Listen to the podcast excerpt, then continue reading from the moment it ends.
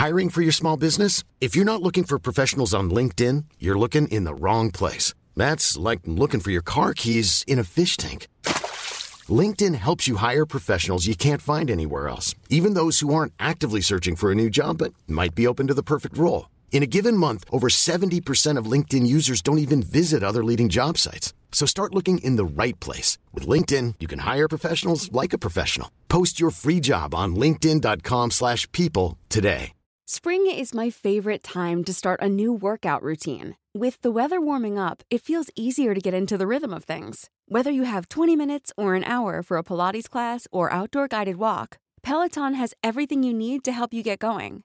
Get a head start on summer with Peloton at onepeloton.com. Mother's Day is around the corner. Find the perfect gift for the mom in your life with a stunning piece of jewelry from Blue Nile. From timeless pearls to dazzling gemstones, Blue Nile has something she'll adore. Need it fast? Most items can ship overnight. Plus, enjoy guaranteed free shipping and returns. Don't miss our special Mother's Day deals. Save big on the season's most beautiful trends. For a limited time, get up to 50% off by going to Bluenile.com. That's Bluenile.com. This is the fabulous Adam Richard, and I have a theory.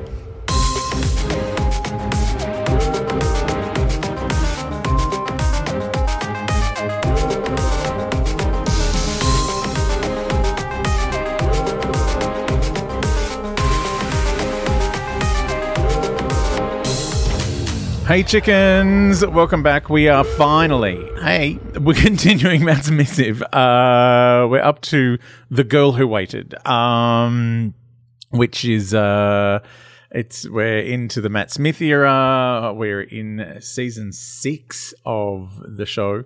Uh, and The Girl Who Waited was the one where Amy got old.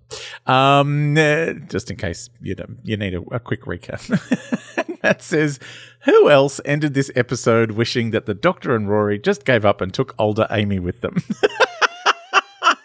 She's far more relatable. Weirdly, I always kind of think of Alice in Wonderland with this episode. The garden scenes with the wild topiary look very much like the Tim Burton movies, and I guess the whole thread of being through the looking glass hammered that home. The ending's pretty cold, especially for Doctor Who standards. Poor Amy. Um, yeah, it is it is something that you know sometimes with, a science fiction um, conceit uh, there is the idea of just kind of ignoring how people might feel about things. Um, and i guess given that you know uh, we've had the whole thing with uh, amy's baby um, and they don't really delve into you know just how psychically scarring that kind of thing is. Like it doesn't really feel like they dealt with um how it would feel to have your baby you know turn into a pile of goop.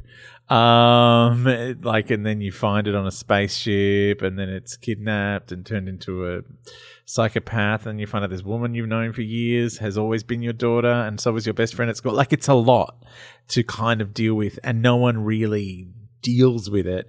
Um, and then again in this episode, it's like, uh, we're going to sacrifice the old you, who we've become quite fond of, uh, to get back the young you. And it's, yeah, like you never, and, and you know, old school science fiction wouldn't have dealt with that. It would have just been like, oh, we got back to the young one. Yay, let's move on. Um, but, you know, there's, uh, we live in a time now where people, especially actors, will go, honestly, how do I feel about this? Like I feel like this is not okay. I remember watching a um I think it was like a a commentary um for one of the old Doctor Who's when uh, Elizabeth Sladen was still alive. I think it was Pyramid Pyramids of Mars. And she was talking about the scene where the doctor takes her to 1980 and she's like this can't be 1980 i lived in 1980 um, and when she's watching it like like well, not now, obviously, because it's been a while. Um, but when she was watching the DVD for the commentary, she's like, "Oh, I feel like I should have reacted differently to that. Like, there should have been more horror about what I was saying." But you know, just looking at a green screen. They couldn't see the hideous, wasted landscape. Um, but yeah, I, th- I thought that was interesting. That you know.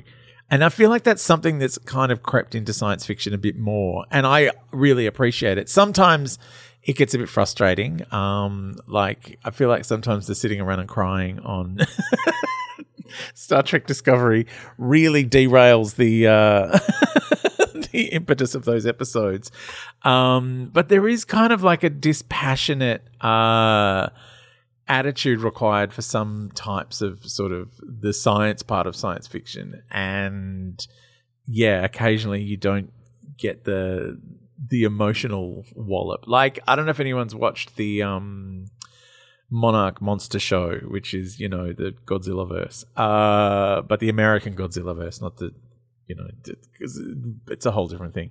Anyway, if you want to see some great emotional uh, science fiction, then I highly recommend Godzilla minus one. because it's just like you get all the giant stomping gorilla business, but then there's an actual you know, human story that kind of flows through it, and you know, the contextual stuff uh, that goes on with Japan in World War II, their role, the role of people in Japan, like just it's a lot. Um, what the Americans did to Tokyo, uh, it's it's full on. Anyway, uh, it's it's kind of I feel like you know this episode spends more time dealing with uh sacrificing old Amy for young Amy um, and the emotional stakes than any of the the sacrificed baby business. So yeah, I'm still thinking maybe I'll go back and watch all these as well, and then I can have when we get to the end of the season six sum up, which will be coming in about two episodes. Um, we can talk about uh, the whole thing, and I'll I'll have sat down and watched them all again because I don't think I've watched many of these twice.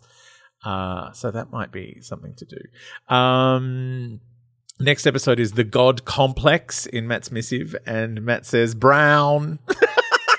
That's all you need to describe this episode. It's brown.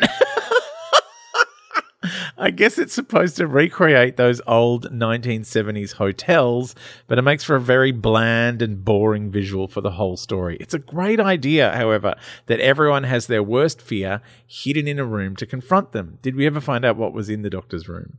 But again, such a great idea feels to be a little more than the core concept initially thought up with very little story around it of any note. And David Walliams is more than a little annoying in our first encounter with the Tivolians. Um, oh, that's all right. David Walliams was like a, a rat man. was he kind of like a rat faced? Yeah. David Walliams is always like a good idea, and then he's there, and you're like, oh, that's right, you're David Walliams. Um, that's probably un- uncharitable, but you know, I feel like that. You know, when you watch, um, if you've ever watched Britain's Got Talent, which I'm not a huge fan of, but occasionally you'll be plowing through YouTube and one of them will come up and then he'll be talking and be like, no shushy.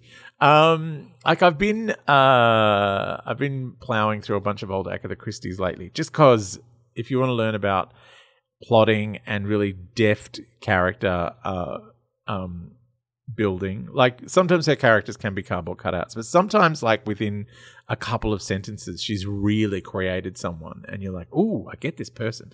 Um, but yeah, I tried to watch uh, the David Walliams and Jessica Raine partners in crime, Tommy and Tuppence, and it was not good. I watched like half an episode. I was like, mm, nah.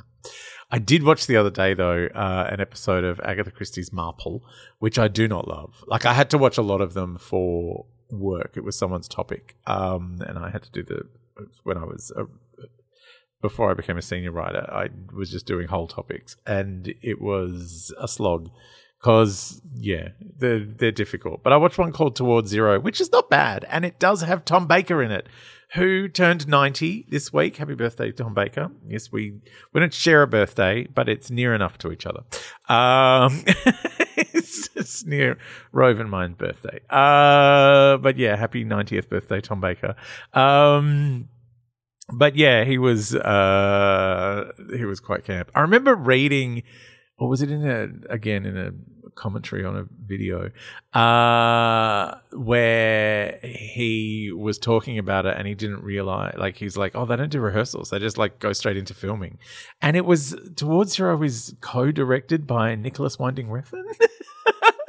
Um so it's kind of yeah it's a really interesting thing. It's got a great cast. It's got julie graham in it. Um uh, Eileen Atkins is in it. Uh, Julian Sands. Um, it's yeah, it's really cute. Oh, and uh, what's his face? Emma Thompson's husband. Um, you know, Willoughby. sensibility. So all I can think of him as is Willoughby. Willoughby. Uh, he's got a name. Is it Greg Wise? Is that his name? Anyway, um, it's really cute. Uh, Saffron Burrows is in it, who's in one of my all-time favorite films, Deep Blue Sea. Deep Blue Sea is like it's a terrible film. Don't go and see it because I said it's one of my all-time favorite films. It just has like one of the most spectacularly stupid moments of all time, um, which I don't want to spoil, but it is a rousing speech made by Samuel L. Jackson. Um, I think is LL Cool J in it as well, and Ice Cube. I don't know who else is in it. like every really dodgy horror film during that period, like Anaconda, either had an Ice Cube or an LL Cool J. What's the rules? One of them had to be in it. Uh, more from Matt's Missive in the next episode.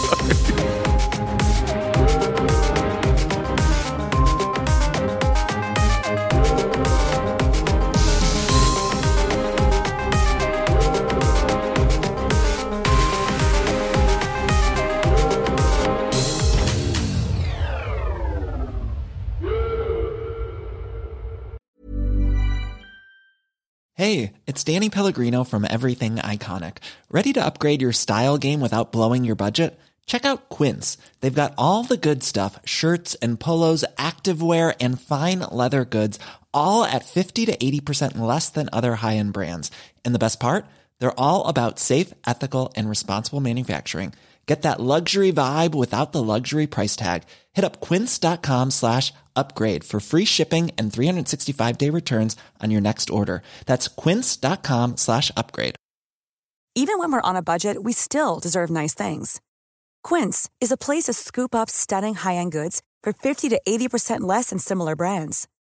They have buttery soft cashmere sweaters starting at $50, luxurious Italian leather bags, and so much more. Plus, Quince only works with factories that use safe, ethical, and responsible manufacturing.